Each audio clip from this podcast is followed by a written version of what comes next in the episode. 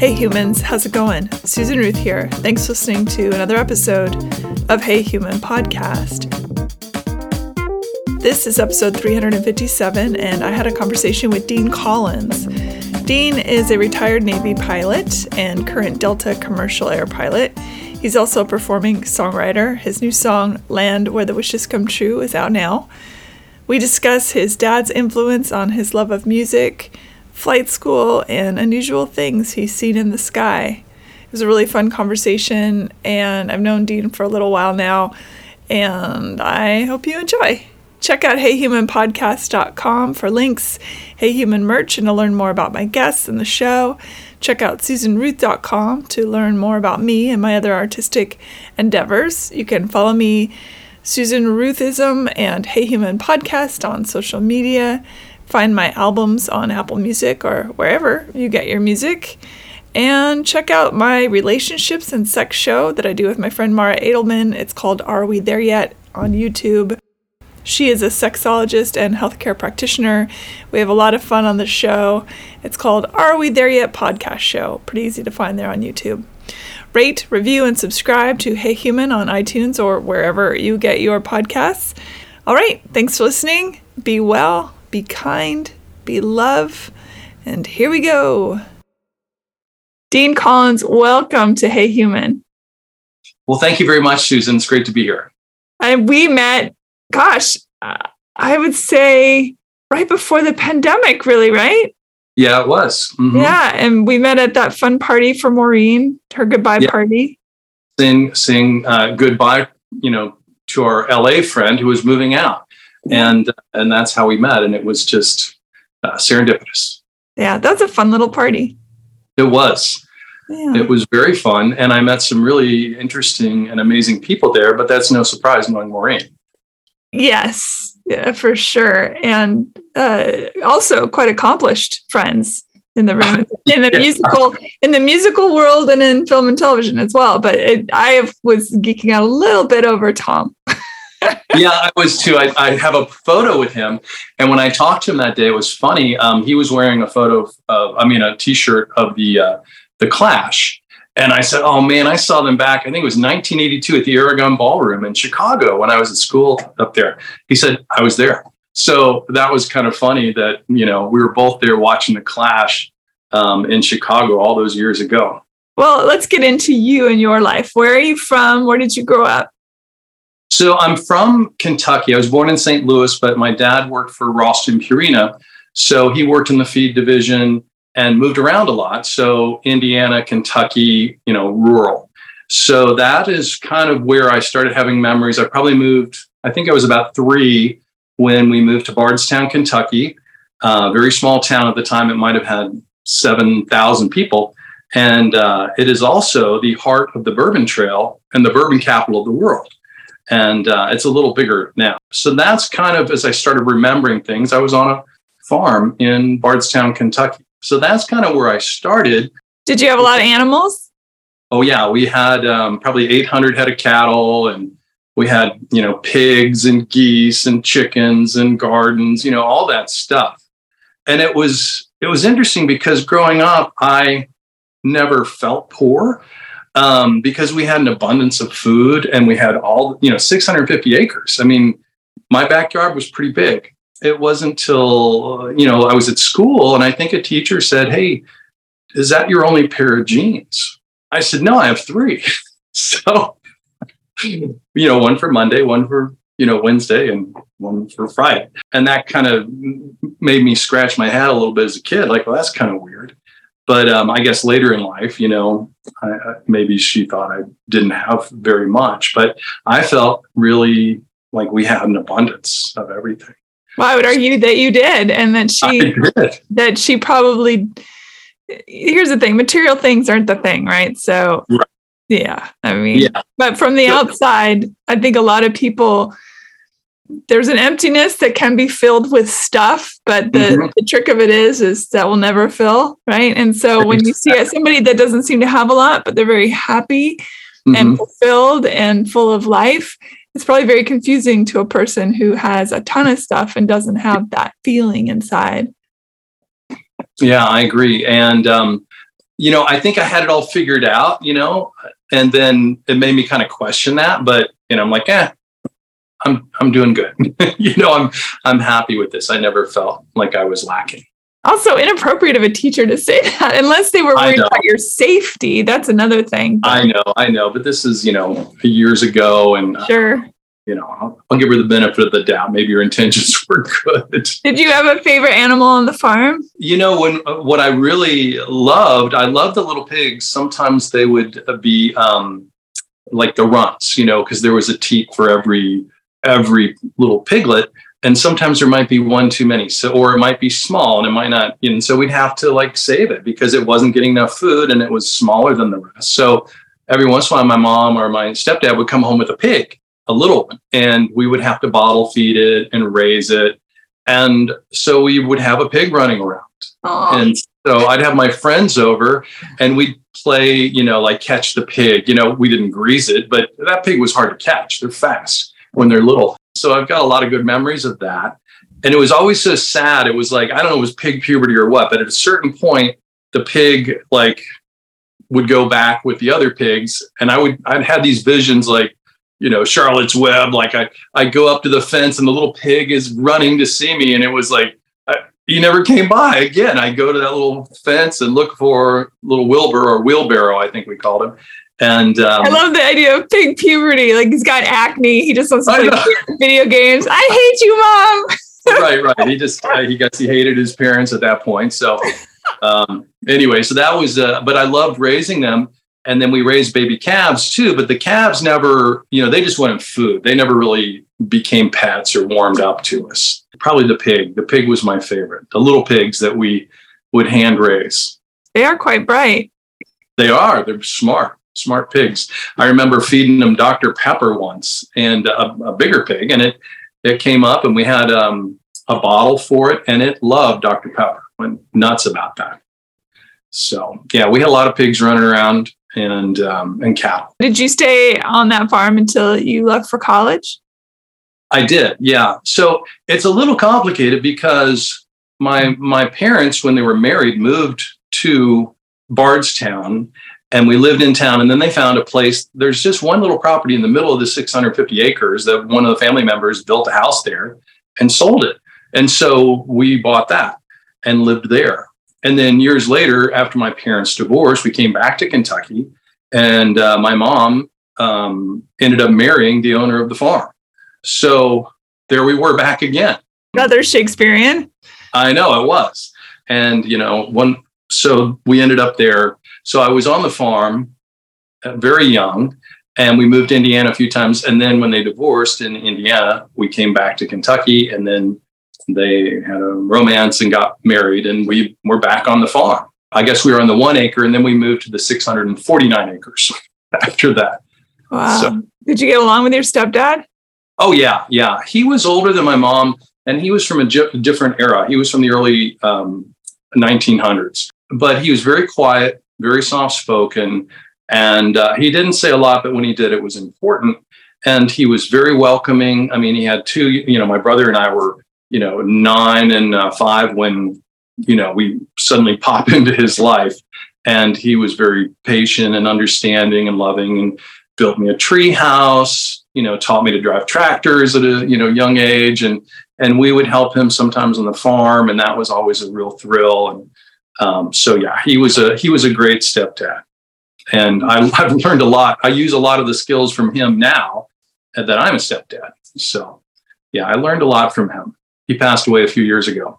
But um, what's his know, name? Henry Henry Hart. Here's to Henry. Yeah, here's to Henry. So yeah, that farm had been in the family since 1830, and it became a farm in 1792 when Kentucky became a state. So it's a you know from from American point of view, it's pretty old. Is it still in your family? Yeah, yeah. My mom's still there. She's still there in a, the log cabin he built her uh, right next to a log cabin, probably from 1792 when the farm, you know, when the first owner was there. So she is still there. And the farm is still an active farm? It is. Well, we had cattle. We just sold our cattle, or we have a few left. But um, it's really hard to maintain cattle because then you have to keep the fences. There's a big impact on the environment, and and frankly, it's it's a more of a young man's game, and you know, it just wasn't feasible. So we're we're talking about converting it to corn because there's so many distilleries there, and you know, bourbon is 51% corn minimum. We're talking about doing that and just having cornfields. Um, that's one of the things we're kicking around because the the cows were just too much. You know, the corn doesn't sneak into neighbors' yards or fields at two in the morning when you have to go get it. So. I don't know. I've seen Children of the Corn. There's some weird things that happen in the corn. Well, that is true. That is kind of cool. when you were a kid, did you have aspirations to be a pilot? Did you think I just want to get out of this? It sounds like you had a nice upbringing, so not necessarily like get out of this one cow town. But did you have um, aspirations to be a pilot from a young age? You know, I did. Um, my grandfather, um, he used to work for Curtiss-Wright in the early 1900s and he was one of the first 17 um, employees hired by uh, James McDonnell, which became McDonnell Douglas. So before he retired, he worked on the F 4 Phantom. So all that, what that means is when I was a little kid, born in St. Louis, they lived in Ferguson. The time spent with my grandparents, I was surrounded by airplanes, and oh, there's the Blue Angels, um, you know, signed thing on the wall. Oh, there's the Thunderbirds there, and models everywhere. So I thought that was normal. So I thought, oh man, this is the greatest thing because kids, you know, little boys love trains and and airplanes and you know whatever kind of heavy machinery. And um, so I remember being at a park there with my grandparents and and I want to say I was like three, but I do remember looking in the sky and seeing a contrail and asking, what is that? And I could see like the little glint of, you know, the plane or whatever. And they told me it was an airplane. And I said, wow, I I want to be up there someday or something, you know, to that effect. They told me later. And um, I guess I never got rid of that. So you're right. I didn't want to escape the farm, but I had, I did, started developing dreams that were probably bigger than the farm in a sense. And I started thinking about flying and how to make that a reality, you know, coming from a small town without much, you know, financial support so I did start thinking about that pretty early. So I guess I kind of knew. Was there any pressure to stick around and be a part of the farm life? There was, they were actually really good about it. Um, more of like, you're always welcome. You don't have to, you know, like you can go wherever you want, but you are welcome here, kind of a thing. But it wasn't like a hard sell, like the farm's going to go bankrupt without you or whatever. Um, so there wasn't that kind of a, a pressure. I, I did know that I, I wanted to go out of state. I wanted to, you know, like see the world a little bit. Come, you know, coming from a, from that background, I, I started looking at a way to pay for college in a good college. And I looked at the United States Navy uh, Reserve, you know, officer corps, so ROTC. Um, and so I started looking at that too as a means to get to a great college and then have a job when I got out. So all that kind of started, you know, started wanting to fly, study hard in school, and then kind of figure out how to make the college thing work. But somewhere in there, there was a there was a, a pull towards music, and my parents were wonderful. Um, you know, I still remember being with my dad and listening to Johnny Cash and his, and looking at his record collection. I mean, as a little kid, you know, a few years old, looking at the Jimi Hendrix album cover with the snakes and everything on it, that was amazing. And he had all the Beatles albums. And I remember being a little kid popping the Beatles on the record player and and listening. So, and my mom loved John Denver. She loved, you know, Carole King, like a, a lot of, you know, classic artists. And so I always had music in my life and I would sing at the top of my lungs, you know, along with them. Hmm. And I, I do remember, I think when I when I hit uh, people puberty, not pig puberty, but when I hit puberty and my voice started changing, I was devastated because I could no longer sing "Really Rosie" with Carole King uh, at the top of my lungs without going to fall. falsetto. But music was always uh, there as well. That was another pull I had, but maybe not towards a career, but just a love or a passion for it. So you ended up joining Art ROTC, I assume. I did. I yeah. I, I applied and got a scholarship. And um, at the time, it was wherever you could get into, you could go. And so I'd applied to Vanderbilt and Notre Dame and um, some other places. And I decided since my, you know, after the divorce, my dad ended up in Chicago. And I thought, well, I love Chicago. You know, the times I'd visited him, that was, you know, a huge city to me. You know, that was amazing. One of the best cities. I love Chicago. Oh, I know. The first time I looked up, my dad drove us there in a convertible Mustang, 1965 Mustang, and I was in the back seat and the top was down. And I remember going right by the Sears Tower. My dad had told me about it. And I'm looking up, and the top's in a cloud. I mean, it's nighttime, but I can see it just disappears into the clouds. And I thought that was the most amazing thing. So um, I started working there in the summers. And so when college came up, I had learned about Northwestern's acting program and and uh, was very interested in the college. So that's what what brought me there and acting and music what you were allowed to do that kind of thing if you were going through navy i would think they well, wanted engineering or some sort of a right. science. so I, I kind of pulled a fast one. Um, uh-huh. i was accepted as a computer science major. And when i interviewed i interviewed with um, kathy wood who was at the time the uh, the dean of the school of speech. And she was interviewing me and she said you know you should really be in the school of communication in my in my school doing radio, TV, film, and theater. And uh, I said, well, I can't really do theater because the Navy won't accept that. And she's like, oh, well, you can minor in it. I said, okay, well, I'm trying to get the scholarships. Okay, get the scholarship, do the transfer. I'll see you in a year or something like that. So it was, uh, so I did go there initially as computer science um, and then did my transfer. And because radio, TV, film was a Bachelor of Science in Speech, that worked because it had the word science in it. And but then I did have to do half my electives in you know science and math, and I had requirements. So I would go into calculus and calculus based physics with my film camera and my ballet shoes, um, which was kind of odd, but it all worked out. So you're right. It, it wasn't. It didn't make me as uh, competitive had I done that. Um, but after I got to college and switched majors, it, it was great.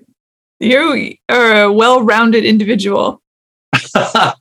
well, I have a, a lot of things I like, and I, I think they're in both sides of the brain if that old adage is still true. Yeah, I interviewed Dr. Amara Edelman, who taught at Northwestern. Oh, yeah. Oh, that's great. And at the time that you were there, from my understanding. Oh my gosh, that's so cool. I just yeah. went back to my 35th reunion. Um, but I did love, I love the experience there. I love living in Chicago. I love the friends I made there. And um, talk about diverse. They were just so, you know, uh, so interesting. And I met people from all different levels of affluence or whatever. And uh, and I came from from not a lot, but it was funny. My mom told me before I went. She said, you know, if you if you are kind, you can you know sit at any table and she was right. Yeah, that's good advice. When you first were in the Navy, were you assigned faraway place right away? What what did you end up doing while you were there? So it's kind of interesting how uh, you know when you first are, are I'm sorry, when you're graduating, uh, you know, getting ready to go into the Navy, you're commissioned as an ensign, and they say, what do you want to do in the Navy? Because there's different things. You you can even go to the Marine Corps, which you know is is kind of with the Navy, but not. You know, there we're we're frenemies. Um, uh, but um, so at the time, I wanted to fly, obviously, because that's all I wanted to do. And uh, that pesky movie Top Gun had come out just before I, you know, was to select. And because Northwestern graduated so late, um, all the billets were taken for a year because everyone wanted to fly Tomcats in 1987. So I was delayed nearly a year. So that so that first, you know, 11 months, they had me teaching sailing at Northwestern.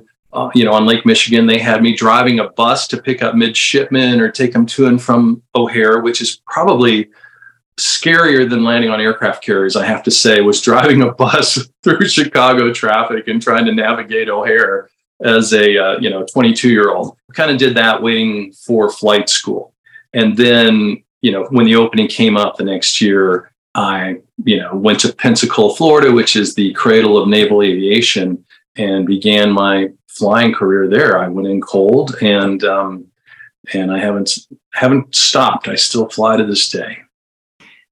I gotta ask, when you first, obviously, you go through a lot of simulation before they put you mm-hmm. in an actual plane. Mm-hmm. What was that transition like to go from simulation gadget to, oh my God, I'm flying a multi million dollar aircraft? well, it was, um, you know, it's little building blocks. So it's not like they say, here's a whole elephant, eat it. You know, okay, here's his toe. You know, like they, they kind of, do it so that it's you know they can build your way up. But i will say that you know you have the simulators to begin with and then you're in the whole the, the plane. So you feel fairly confident in the simulators doing the checklist and everything and then you get to the plane and it's like holy cow there's noise it's hot it's cold, i'm sweating you know all these real things.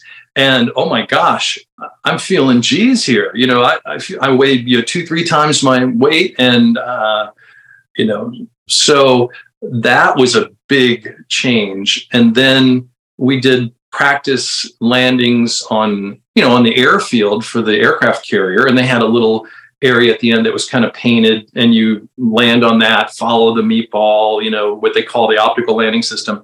And you would do practice after practice and okay, cool. But then I remember the first time I went from that where I felt okay to a real aircraft carrier. And when you're coming behind the real thing and you're looking at this huge ship that looks very small and you're like oh my god i it's me and i'm by myself in this jet and i have to put it there and if i mess up that's really not good.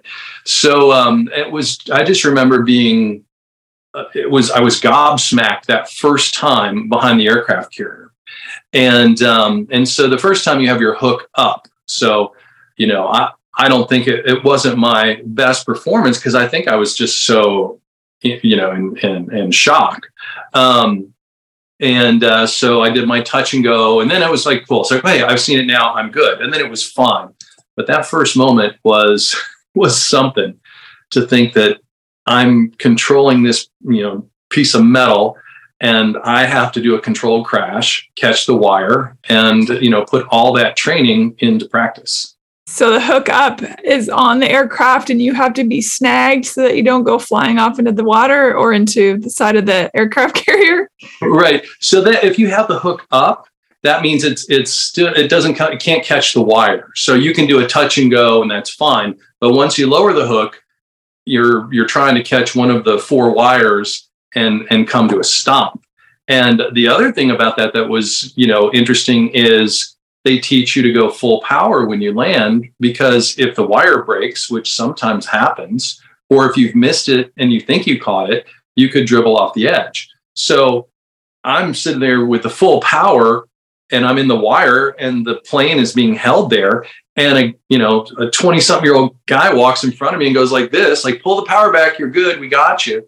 And only then, after someone walks in front of you, can you pull the power back. So so many things there that go against you know what you your brain is telling you to do. So that guy's got a or woman has a gutsy job. Exactly. So um, they said if they're walking in front of you you're safe to pull the power.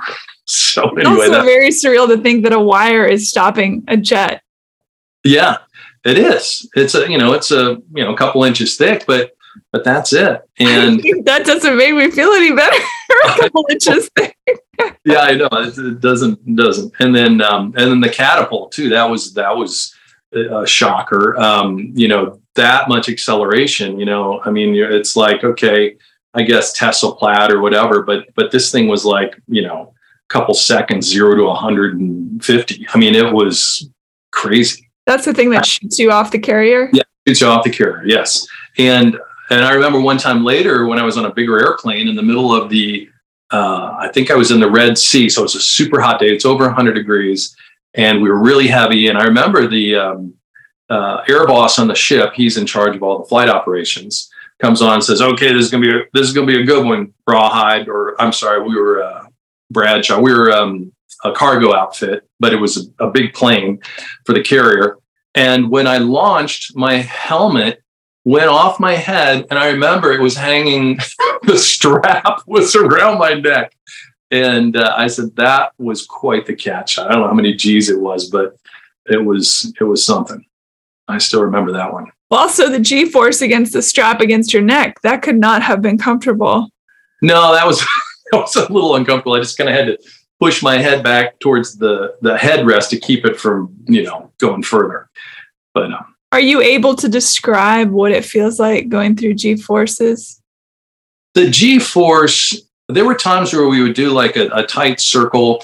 And uh, I had jet training leading up to this because they want to train everyone kind of, you know, with the possibility of landing on aircraft carriers. So even though I ended up flying a cargo plane, the training was in a jet. And I remember doing these really tight turns, pulling a lot of G's, I think, I know, three or four G's but you're, you know, just imagine everything in your body weighs four times as much.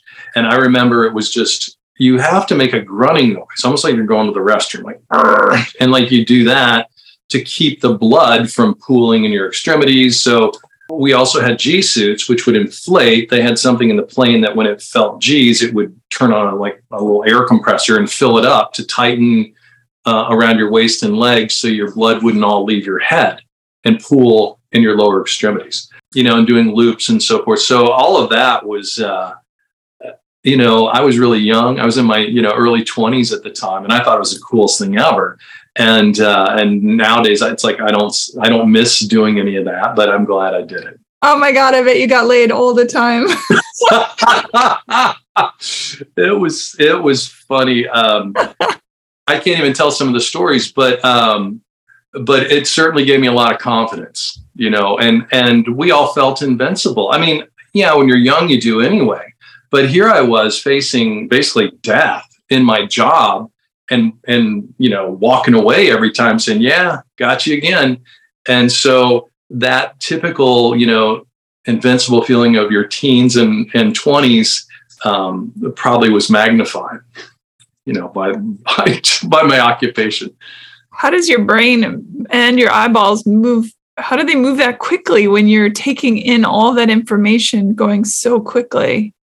Well the, the nice thing about about that particular the the act of landing on aircraft carrier is they distill it down to the very simple things and they call it meatball lineup angle of attack and so you follow those three things and and you can just tune out everything else so the meatball is the optical landing system. You have a, a yellow, it looks like a yellow dot. And then there's a couple, there's lights that go across, and you're trying to put the dot in the middle. That means you are on the, you know, three degree glide slope uh, that is behind the aircraft carrier. Um, so that's the meatball portion, whether you're high or low. Lineup is the center line. You're, you want to be right on that. Uh, my plane was very wide, and I had probably 10 feet aside of clearance, or else I'm whacking other airplanes. So that's not a lot. So you had to get the lineup just right. And then angle of attack, the aircraft, they wanted at a constant um, angle because that puts the hook in a position to catch the wire. If your nose is down, you're too fast, the hook is up and it won't catch the wire. And if it's too high, you're too slow, and uh, that's bad in other ways. So you could really distill it down to those three things and kind of tune everything out and just kind of get in that zone focus on these those three things. And now you know there were times when there were multiple ships lined up beside the aircraft carriers i'm landing like for fueling and, and all the uh, you know all these support ships or helicopters were hanging out right there or there's another plane flying over here and there's all these planes in the overhead and i had to tune all that out and just land. So they they did distill it down to those three things which was really help, helpful to focus on just that what was your call sign? Well, you know, some guys, ha- you know, the movies make you think, oh, wow, you must have had a cool call sign or whatever. Well, they didn't give you call signs based on accolades and things you did well. So, you know, some guy might be called Chunks because he threw up on his first flight and it sticks with him forever. I was Dino. So, for whatever reason, it was like Dino the dinosaur, close enough. You know, it's like not a lot of thought, D I N O or whatever it was. So, I just became Dino and I, I consider myself fortunate because some of those guys uh, they they won't even tell their own kids what their call signs were because they were so awful and embarrassing to them. So how long after training until you went into a war situation or a battle situation? It was unusual because I had just finished. So once you finish the jet training and get your wings, your wings of gold, they put us in we decided what we or the navy decided what we were going to fly in the fleet. So i was assigned the c2 which is the greyhound or the cod for carry on board delivery. So we carried passengers we carried cargo and we carried you know ended up carrying special forces and a lot of cool things. But we had to do training for that. Mine was in norfolk virginia so i finished uh, late fall of 1990 um, and Desert Shield was already going on. So when I got to the squadron in, in November, they got me up to qual and said, You're going to be flying in support of this. You know, it was Iraqi War One, I guess. So it did, I was there a couple months, and then January, I was landing in Jeddah, Saudi Arabia, the night that the you know war kicked off. So I remember I've been flying, you know, through Egypt. I went through Cairo West, and there was a a military um, squadron there of tankers. And I remember ask, uh, asking one of the guys, "Hey, what's going on?" He said, "I don't know, but um, you should probably land by midnight." I said, "Land by midnight? We're going to Jeddah." And he's like, "Yeah, land by midnight."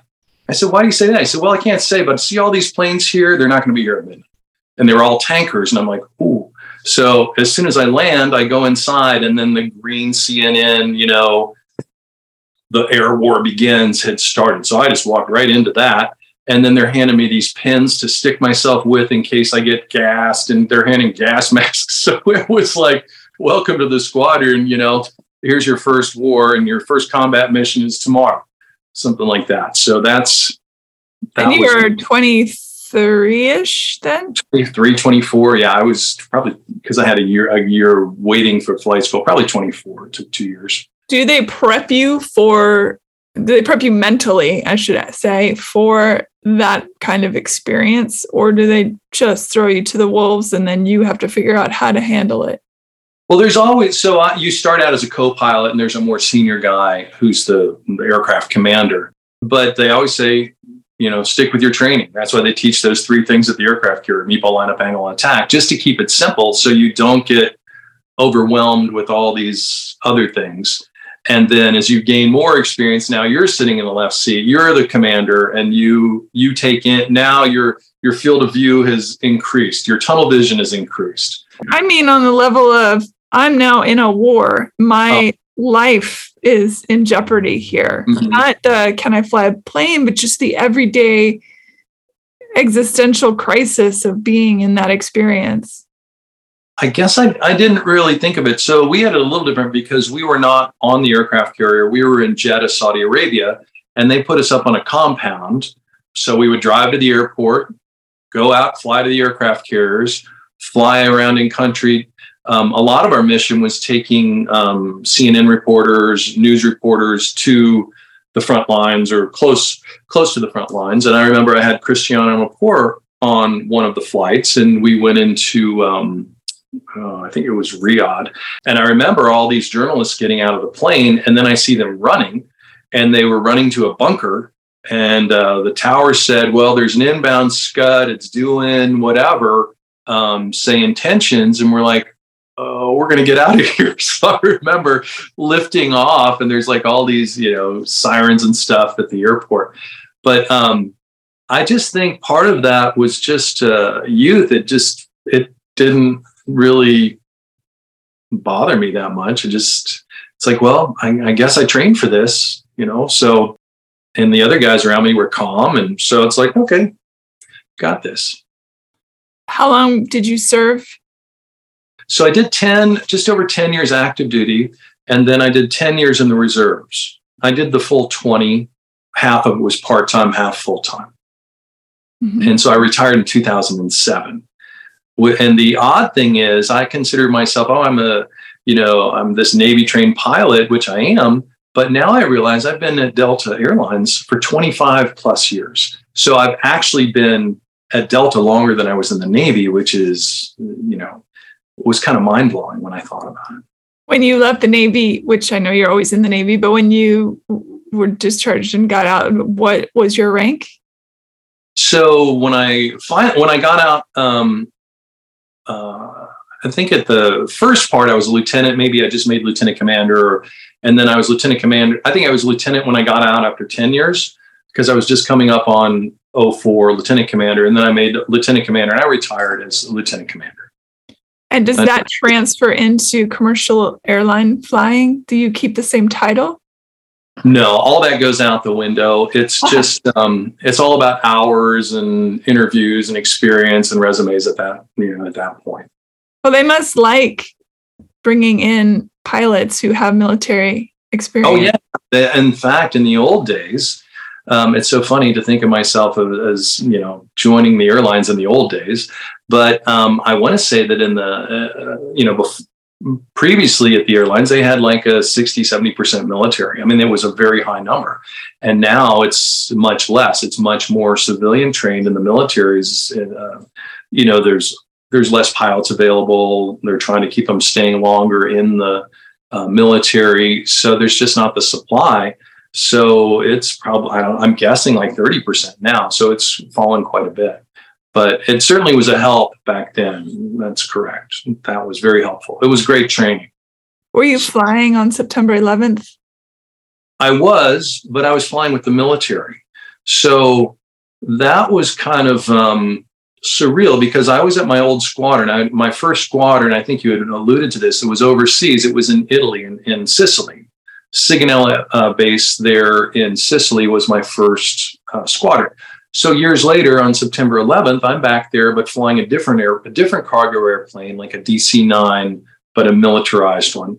And I'm with some of the same people I served with in that squadron.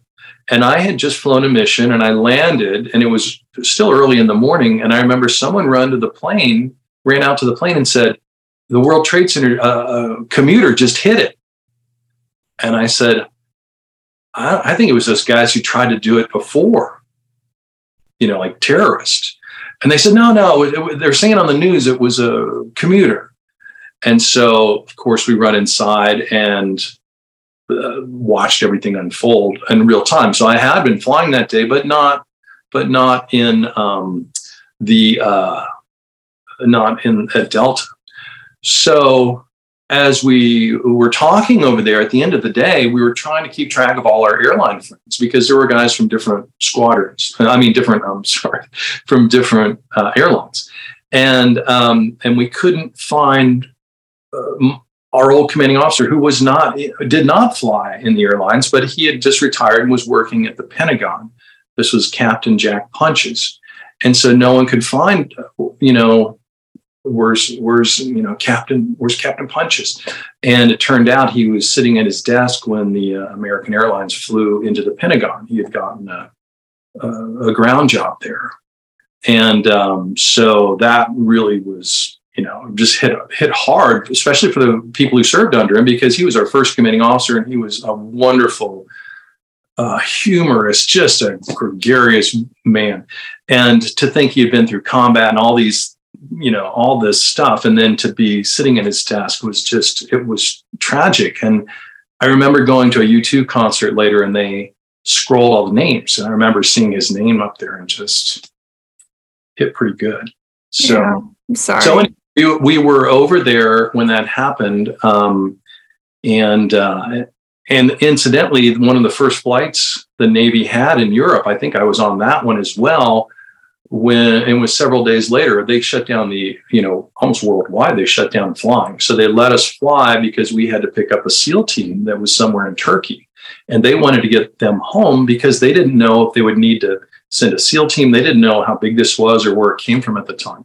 So we flew one of the first missions in europe after september 11th and i remember these guys you know coming out of the you know you know they they come to the plane and we'd park somewhere not not like at a terminal but somewhere you know ramp area. And these guys are like coming out of the bushes and stuff with all these with all their gear. I remember sitting in the back of the plane and i had flown in and one of the other pilots was going to fly out of there. So i'm sitting in the back with these seals talking to them. And as we're taking off i remember i think there were like 50 caliber rounds rolling like they had they had like weapons with them and they just gathered it all up and, and came out.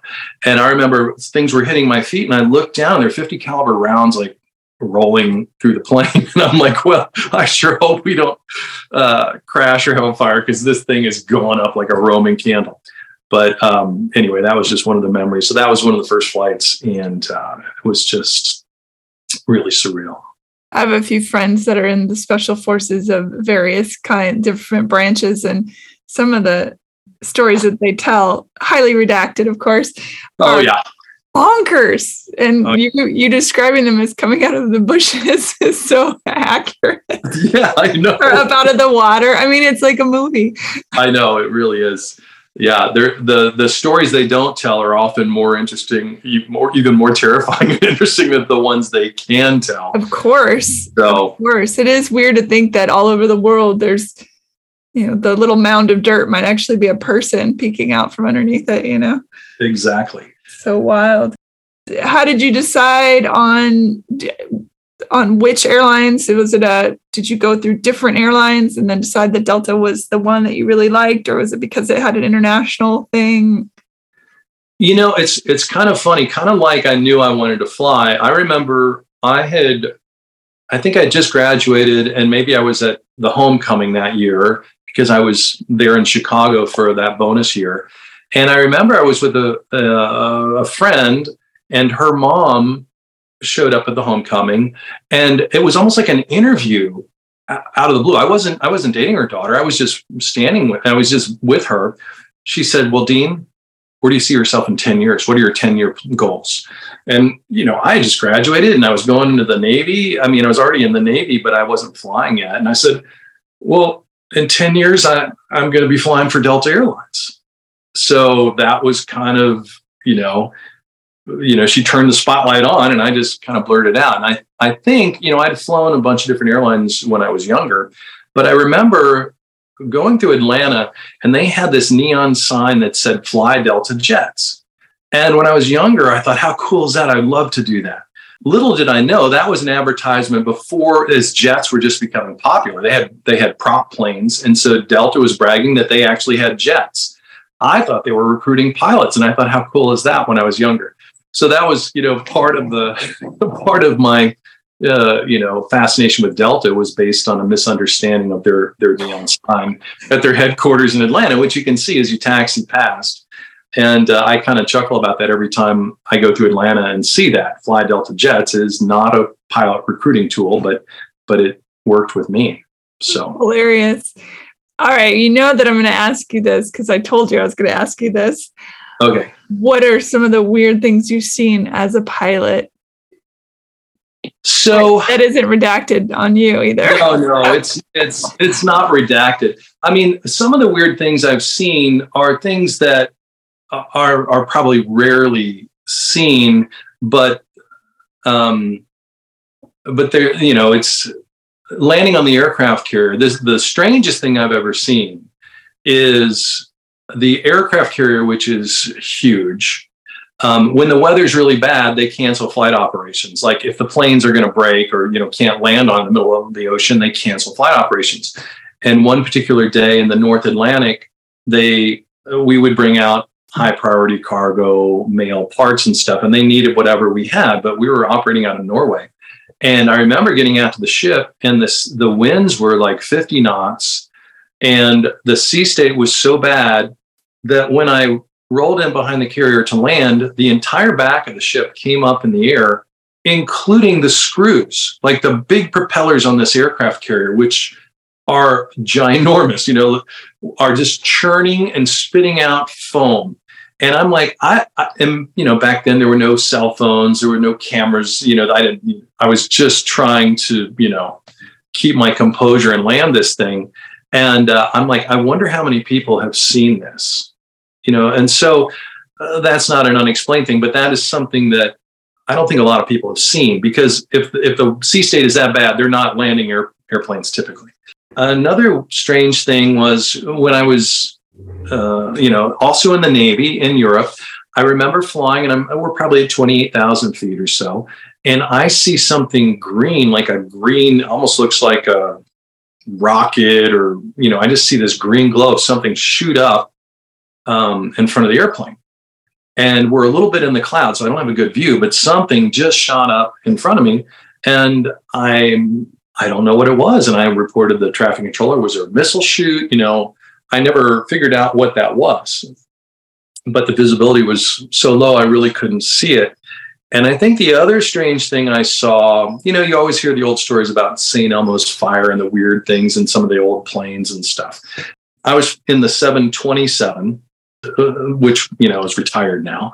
But we we got near storms, not in them, but close enough where the St. Elmo's fire, so that you started getting the glow on the windscreen and on, on your windshield and little lightning and everything. And so I've seen it a lot since then. But this particular time, there were two pitot tubes, which are you know for pressure for figuring out your airspeed and stuff. And they stick out like almost little antlers, and, but they're real. They're pretty short, but they stick out in the front. And I remember they started glowing orange and then they got brighter and brighter. And then the lightning bolts, these purple lightning bolts, started shooting out from this these pitot tubes. And it was out 20 or 30 feet into the clouds, like you know, these moving lightning bolt things. So uh, another another thing that it wasn't it wasn't like a mystery. I knew what it was, but I had never seen, and I've never seen anything like that. It was like these lightning antlers in front of the plane just floating through the clouds. So uh, I saw I saw the uh, you know right after Elon Musk launched the um, the satellites. You know, I was over. I was going to Alaska, and it was a dark night, and I'm over the water, and I what it looks like a formation of drones in a line in the sky, but they're almost as bright as stars when you see them. So I had never seen that before. That's the most amazing thing I've seen man-made object. I've seen I've seen the space station. I saw the space station rendezvous with the um, with the space shuttle back over the Atlantic years ago. I could see the two little dots closing. It wasn't very exciting, but that's what they were because the guys on the radio were updating us on it. But um, but when I saw that formation of his um, you know all those little satellites in a row. I remember thinking, uh, is that is that drones? No, they're too high. They're in space. Is that a formation of UFOs? But Many of with, your colleagues, of course, have seen some inexplicable things. And I don't know if you've ever heard that Commander David, uh, his last name is eluding me, but when they experienced in the jets, they experienced some sort of a craft that its propulsion oh, system, yeah. as it was coming out of the water, did not displace the water at all, which of course defies physics. Fascinating. That is fascinating. I've, I've watched the clips I've watched some interviews with them. I've got no explanation for that. Yeah. I've never seen anything like that um, in person. I know those pilots are not, uh, they're not, you know, making this stuff up. They believe that stuff and they saw something. And the answers that are out there, I don't think are the whole story. Yeah, you can hear it in their voices. Unless they're extraordinarily well trained actors, they they really truly their uh, the narrative as they're watching this transpire is no i'm one of the few trained actors in the, in the navy i think. I'm about the only one I, that, I, that i ran into. Uh, did you have desire to further pursue acting? Not exactly. I i guess when i graduated i thought that maybe music was you know that was my other big passion. But i remember at some point thinking you know if i'm a pilot i can do both and then my friends were all getting cast in things and doing things. So I got to live vicariously through them and I got to go to my movie premieres and and you know some of the fun parties and do those things.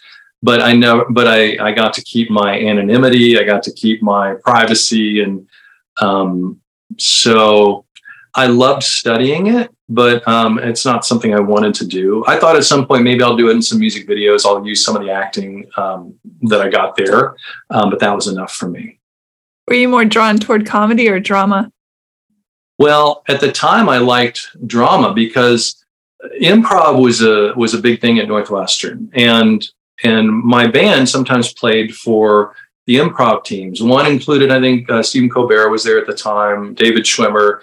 But I thought that that the improv was the most frightening thing ever because I, I didn't feel like I'm like, you have to be so smart, your brain has to be so quick, and you have to be so fearless. And if you overthink for a second, it's over. But and, that's you're describing landing on a on a carrier. well, I don't know. To me, improv was scarier. So, so I think I liked I liked the idea of drama more. You know, I, I love the Coen brothers. I remember seeing Blood Simple in the theater when that came out at some midnight show and just being like, oh my gosh, this is this is how you make films. This is amazing. You know, I loved Coppola, I, Francis Ford Coppola. I, I loved a lot of the real mm-hmm. filmmakers at the time. So I think I liked the drama more, but part of that was because the improv thing and we are in Chicago with Second City, and I have friends who were in Second City, and I'm like, you do you, because I I can't even imagine how to do that. Do you know my friend David Razowsky? I do not. I he was there around that same time because I know oh. that he was, he was performing with Colbert and Carell and and those guys. Oh. Uh-huh. I love improv. I think it's so much fun. Oh, I love it. Don't get me wrong. I went to. I remember I would go to the Second City shows all the time, yeah. and I remember it's like being on a tightrope performing that stuff. I can't even imagine. But yes, um, I loved it as long as I was, you know, in the audience. I get that. Let's talk about your music. Land Where the Wishes Come True is your yeah. recent record. Correct. Let's talk about the genesis of that. I guess the the initial impetus was when my my father called me and said he had in, he was in end stage COPD he had been a lifetime smoker and he said i don't have a lot of time son but you know i'm going to make the most of what i have you know i start reflecting on our lives and our time together when i was little. And i almost wanted i, I wanted to, to um, write a song or a tribute to him but i wanted to do it when he could hear it. I'm like i don't want this to be uh, something that's after the fact. I want my dad to hear this. So it started out kind of a love letter to him. Hmm. And as I started thinking back on my childhood, you know, his job was to bring feed to the rural farmers. And I would go to these farms. Some were Amish, some were Mennonite, some were just, you know, farmers. And they didn't have very much, but they were they were working for the American dream to put food on the table to give their kids a better life. And and I uh, so I started looking back on that and thinking about, you know, in the car, singing along with Johnny Cash with my dad, you know, going to these, you know, going on these gravel roads to these little farms. And, and that just made me very nostalgic. And I said, well, how can I put that in a song? You know, how can I put all these things in there? I, I want to do a love letter to my dad. I want to do a celebration of the American dream and, and an American dream that wasn't about going to Hollywood and being famous. It wasn't about you know making millions of dollars. The American dream can can change for different people, but they were they were very simple dreams, and uh, but they were no less important. So I wanted to kind of do all that, and then I started thinking about you know Woody Guthrie's song "This Land Is Your Land, This Land Is My Land," and how that kind of had a universal appeal and a very very folksy, very simple uh, in a simple way, but it really connected with people. And I thought, God, if I could do something like that, that would be great. So, so it's probably the most complex song I've written in that it, there's so much in there. detail in that song. There's so much detail if you get into it because it covers the broken family. There's a there's a section about my parents getting divorced. I mean, literally, my brother and I climb in the car. I'm like eight or nine, and and we're going off to Christmas with mom and to see her sister and dad doesn't get in the car. That's how we found out that our parents are getting separated. So there's a little bit of that in there. So the land where the wishes come true changes throughout the song. In the beginning, it's that a farmer, it's my dad and I going to the land where the wishes come true, or which is rural America where these farmers are, are trying to live the American dream. And then at the, you know, when my parents get separated and I realize they may not be together, I'm I'm wishing they can be together and in this utopia in my mind, they get back together. And that's the land where my wishes would have come true. And then, uh, you know, later on in the song, it talks about me going to California. And California, I find out to my dad, was his land of dreams, his the land where dreams come true. And he had started going out there as a little kid. I think he was out here the year that Disney opened. He was one of the first two weeks. He was at Disneyland with a with a relative who lived in Long Beach. So he had all these amazing you know uh, this amazing love for California as a young kid because to someone who was in the Midwest, he grew up in the Cincinnati area. That was like, you know, the palm trees, the oranges, you know, all that was like amazing to him. so then the land where the wishes came come true became California. And then at the end of the song is when I talk about him telling me about this, you know, this illness. And he says, you know, that maybe we'll meet again. What's his name? Tony Collins. Here's to Tony. No, it's Yeah. okay. Of Tony course. Collins. I'm so sorry for your loss. No, His he's memory. alive. He's alive. He's alive. And and the thrill was I could play this song for him. He's still with us? Yeah. Yes. Oh, that's great. Yeah, yeah. So, uh, so that was the other beauty of the song, um, because I was able to play it for him when he's alive. And so I asked him, you know, what'd you think of the song? And he said, You've touched my heart. So sorry about that. I Didn't know I was going to go off on that. Never apologize for having That's side but um anyway it you know it's a beautiful song and um i love the message and i think it's universal in a sense that you know we've all lost loves. We've we've seen our lives change. We've seen our wishes change our dreams change. But there's so much there's so much we have in common there. And and you know kind of like you have hey human you know my songs is a, a secret message in all of them is hey human i'm reaching out i'm making a connection. I'm trying to bring us back to our combined humanity our own humanity because sometimes we gloss it over we get so caught up in the day and the, our electronics or whatever and we really lose touch with our own humanity and so a very long and winding story that is what I'm trying to put in this song and then the whole album became um, a part of that, and all supporting supporting cast members, I guess, for this for this concept. It's beautiful. And and he is alive, and we talk almost every day we can, and it's such a blessing. Love it. Um, He's got a birthday coming up, and and he'll be um, seventy nine. He said, "Son, I didn't think I'd make it till sixty four. Love know, it. And uh, he said, "Every day is a blessing." When's his birthday? uh, it's it's Greek Easter, April 16th. Um, he said the other thing that was interesting after I did this album, he said that he said, "Son, you're living my dream life." I didn't know that. You know that kind of ties in the land where the wishes come true. He dreamt that, or he uh, he had always dreamed about doing that. And then he said, um, "If I could," I said, "Dad, what did you want to do in life when you were younger?" He said, "I wanted to do music, but I'm tone deaf." Aw. and then he had an accident and he hurt his fingers um, so he could never play piano or guitar or anything so he said so you know you're you're. Living that dream life too so that was a really kind of a neat moment late in life i had i didn't even know those things about my own dad i mean that was his passion was listening to music and i'm so grateful he shared it with me and um, I'm sure he's so proud of you. I, I think he is, yeah.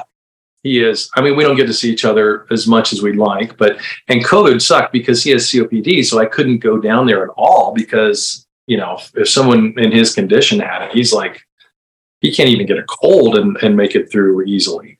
So um, but yeah, I think he is and um God, he has the best attitude, you know Yeah. to be given a, a death sentence basically and just treat every day like it's a miracle.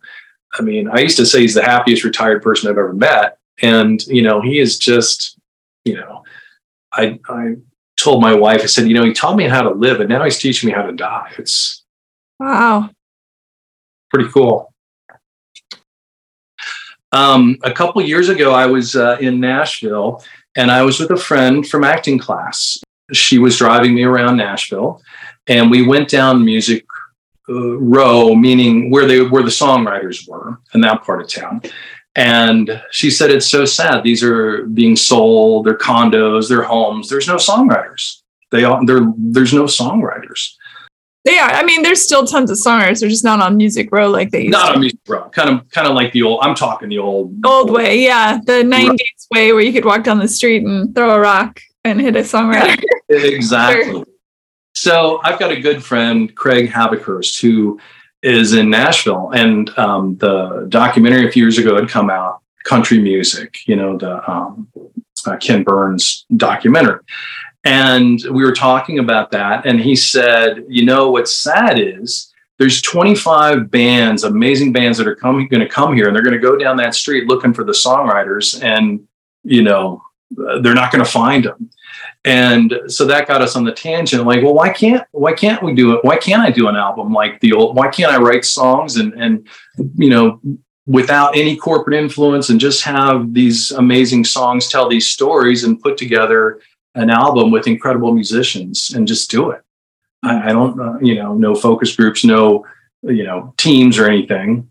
And so we kind of, in a sense, uh, brainstormed this concept for the album together. And he helped me find, he interviews everyone. He's a, uh, he literally wrote the book on the radio station that started the Grand Ole Opry and country music and where, um, you know, where the Music City came from, the, the radio station from 1925. Uh, and he literally wrote the book on that. And he, he is a champion of bluegrass, champion of roots music, champion of all, you know, authentic Americana it was just that kind of brainstorm with him that that this took a little more shape. So that was kind of the genesis for the album. And um, you know, interestingly, there's the, uh, I wrote a song after the title track. I wrote a song for my mom because she said um, at some point, "I'm I'm sorry I didn't give you more as a kid," and I said in, in response, I said, Mom, I'm grateful for the things I never had. And so that became the second song, which is like a love letter to my mom and all the amazing women in my life. So, you know, a lot of these songs came from like real events that just really punched me, like kind of hit me. And I'm like, well, I'm not trying to write hit songs. I'm trying to write songs that hit because all those stories really, I mean, all those uh, moments hit me. And I said, well, you know, I'm going to try to capture some of that. So anyway, that was kind of it was a trip to Nashville and kind of talking with my friend who had his finger on the pulse of everything, everything blues and Americana. And I came from like an indie world and more rock, but but even my first album, I I always tried to put mandolin and and violin and stuff, and I tried to have that kind of more organic thing from the beginning, but I never really fleshed it out until now. Tell people how they can find your record. So you can look on. Um, so right now, I just had the one single, "Land Where the Wishes Come True," is out. Um, that is on you know Spotify, Apple, all all of those things, and um, you can look up deanmcollins.com to read more about me and my stories, and and uh, you know it's on the videos are on YouTube. So I have one video on YouTube. I've got um, my second single comes out in like ten days. I have a, uh, a, a, record label in Germany called Doctor Music, and they've been helping me get the word out. And it's funny, I had to go to, to Germany to find someone to, su- you know, to support me. But they, but there's a big market in Germany for country music, and they want authentic stuff. So I'm thrilled to be working, you know, with someone who's trying to help me out because you know I've got this the flying job. You know, I joke my my side gig uh, is flying, but it's not. It's my my my main gig and so it's been nice to have someone help me navigate all these you know it, it's tough you know 34 million songs were released in 2020 mm. With that isrc code or whatever. That's mm. like so half the music in that's digital is out there has been released post pandemic and so that is daunting for a songwriter. How do you how is my one song in 34 million gonna you know rise get to people? But then you don't really think about that and say i'm just gonna write the the best music i can that's all you can do and we have to believe that the things that we create will find their audience and touch the people that it's meant to touch. Yes. That we don't really have control of it once once it goes out into the ether. It doesn't truly belong to us if it ever did anymore. Yeah. Yeah so my goal is to share these stories my job as a pilot is to connect people to jobs or new beginnings or relationships or family. And i think my job as a songwriter like i said is to connect people to their own humanity and their their shared humanity. And so instead of being you know preachy or whatever i try to take these stories and wrap them in this beautiful music played by you know these incredible musicians. And i mean i pinch myself when i think who played on this this Kenny album. Aronoff. He's one of the greatest drummers. yeah the greatest drummers out there. Um, james lomenzo who plays with megadeth. He uh, he and kenny did the the the you know rhythm tracks for me. And then michael cleveland he's like one of the best fiddle players. Oh my, he's he's incredible. And justin moses uh, i mean um, ty bailey doug pettibone jimmy zavala who was on stage at Live Aid with Tom Petty and his band playing, you know, he plays on there. So, I mean, all these incredible musicians, you know, said yes. And they're out there making their living, you know, they're, Right. they're out playing and everything. And I, I, I wish everyone would listen to Michael Cleveland's new album, which is going to win the Grammy. I'll just, I call the last two. So I think I'm, I think I'm going to be on a roll. His is so good. What's it called? But, uh, what's that? What's it called? Love, Lovin' of the Game by Michael Cleveland. But it's all story. He's got Billy Strings, he's got Bela Fleck, he's got, you know, the McCoury brothers. I mean, it is loaded and fantastic. So anyway, but and, and you know, Kenny's out with Satriani right now. These guys are out there humping it. Yeah. Um, but that really, the, I mean, like landing on the aircraft carrier the first time, working with these guys, incredible. Sitting in my little studio in the garage when Michael Cleveland sent me his first solo, and I'm I'm just there listening to him by himself. I'm like, are you kidding? This is this is the coolest thing ever It's magical. it was magical so that like i said you know i have to pinch myself and that that is uh, an incredible feeling and and i hope that when people hear these they hear these incredible musicians and then maybe the songs will you know hit them it'll tap them right here uh, hit them in the heart and um, and if not they can tap their feet and that'll be just fine tap their toes but if i can tap their heart even better You got to get the song on the Delta radio that plays when you when the passengers you know plug into the armor. Oh, yeah. You know, I in 2016 they put a previous album on all the Delta flights. So that was probably the most surreal moment when I, I was a captain and I was on a flight and I walked back and I see my album on the little hand TV or on the little TV monitor right next to Cheap Trick. And I'm like, whoa, how cool is this? And so, you know, even so, everyone who flew on Delta that year potentially could listen, you know, to my album. And that was really one of the most incredible combining of the two passions in a, in a tangible way. Super cool. Where do you see yourself in 10 years, Dean? well, the answer is not Delta Airlines because I have mandatory retirement in seven and a half years. So I I don't know. I, I hope I'm still flying, but I'll be happy to fly in the back of the airplane at this point with my amazing wife and and we've got a lot of traveling to do together. So I just I see myself really happy. And and that to me would be the biggest success story ever. That's great. All right, as a pilot, or I suppose in the military as well, or as a civilian, where is the most beautiful, most favorite place that you've been in your travels on this planet?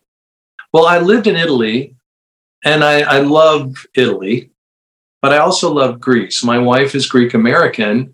There's something about the Mediterranean and uh, the Aegean, and I think those are some of my very favorite places. Um, Same, same. yeah, and Santorini is like what? oh yeah. Well, I proposed to Teresa at um, at Delphi, Greece, because that's where the oracle was. Yeah. That's what important questions got asked. Mhm. And we were going to Santorini soon after, and there was a super moon. So all the betting odds, all the Vegas odds were on Santorini, but it was Delphi with uh, right in front of the um, Temple of Apollo, where the oracle, you know, answered those questions that I proposed. And that is a very special place. Those, those uh, Italy and Greece are my my favorites. And um, Look at you, all romantical and stuff. I know it's so the heart of a poet. yeah, yeah, the tough military guy. Dean Dean M Collins for your dot com for your Yeah. website, and then Yeah. you have an Instagram. I have Instagram. I, I have TikTok, which is, um, you know, I'm like a dog and a typewriter with that. But um, I do have that. And then I have Facebook. There's a Dean M. Collins Music. If you look at that on Facebook and uh, or Collins Music on Instagram, I think. But but all that's out there in a YouTube channel as well that I'll be putting more videos out for that. You know, it's kind of fun. My next music video stars my grand, my goddaughter, and um, I'm excited about that. She is uh, currently working with Disney. She's in the Disney family, but it's kind of fun to you know to work with her in a music video since I've known her since she was a little little baby. So really excited about that one. That's in ten days. We're going to share that. Um, but yeah, those are the places. And I would be thrilled if you listen to these stories and hopefully they'll resonate. Absolutely. And I'll put, as always, the links page will have all your links so that people can find you easily and dig in a little bit to who you are. Uh, well, thank you, Susan. Dean, thank you for being on the show.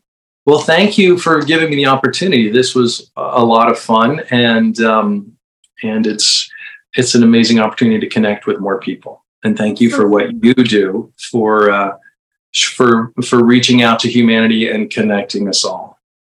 Thanks. Thank you. Thank you for listening, everybody. Bye. Keep sharing your gift. Bye. Bye. Rate, review, and subscribe to Hey Human on iTunes or wherever you get your podcasts. Thanks. Bye.